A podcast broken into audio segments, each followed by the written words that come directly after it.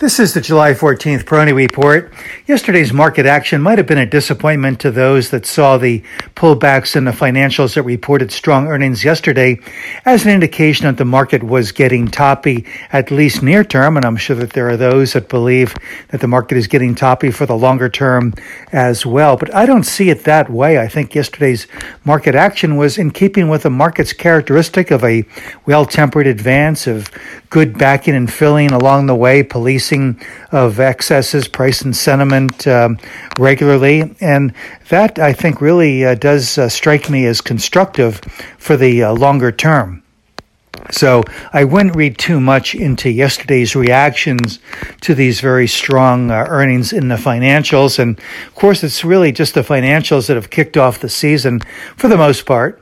And there are many more earnings, of course, to uh, come here in the coming days and weeks. And I suspect that these uh, better than expected results will not be uh, unique to the financial group, but that we will uh, see a number of sectors, especially those that have exhibited very good relative strength behavior in the first half of this year, come in with better than expected results. And I think that that will also include the momentum categories of consumer discretionary, healthcare, and technology, but I think I'd also keep a good eye on some of these traditional uh, cyclicals too the metals, the materials, the industrials, uh, energy.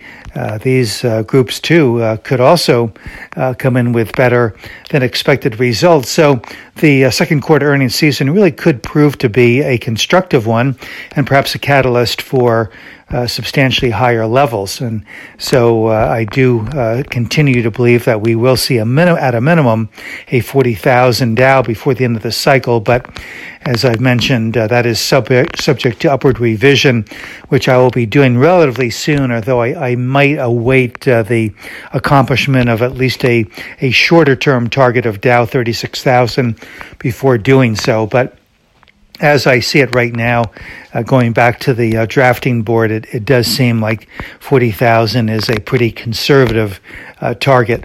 More importantly, perhaps, I've raised the uh, Dow target from 32,000 to 33,000, uh, not just based on top down considerations, but also bottom up, the way in which stocks are behaving here, the um, the number of uh, these cup and handle formations that we're seeing in leadership categories, and the fact that a number of the stocks now are beginning to emerge above these uh, handle uh, portion of the of these formations, I think, is quite uh, constructive and potentially a powerful indication of uh, things to come on the upside here, especially on a longer term basis.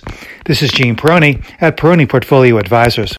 All expressions and views presented on this podcast are the opinion of the commentator and may be subject to change. AAM makes no recommendation as to the suitability of any investment and may make a market or have financial interest in any security or sector discussed. Past performance is no guarantee of future results. Investors should consult a financial professional before making any investment decision.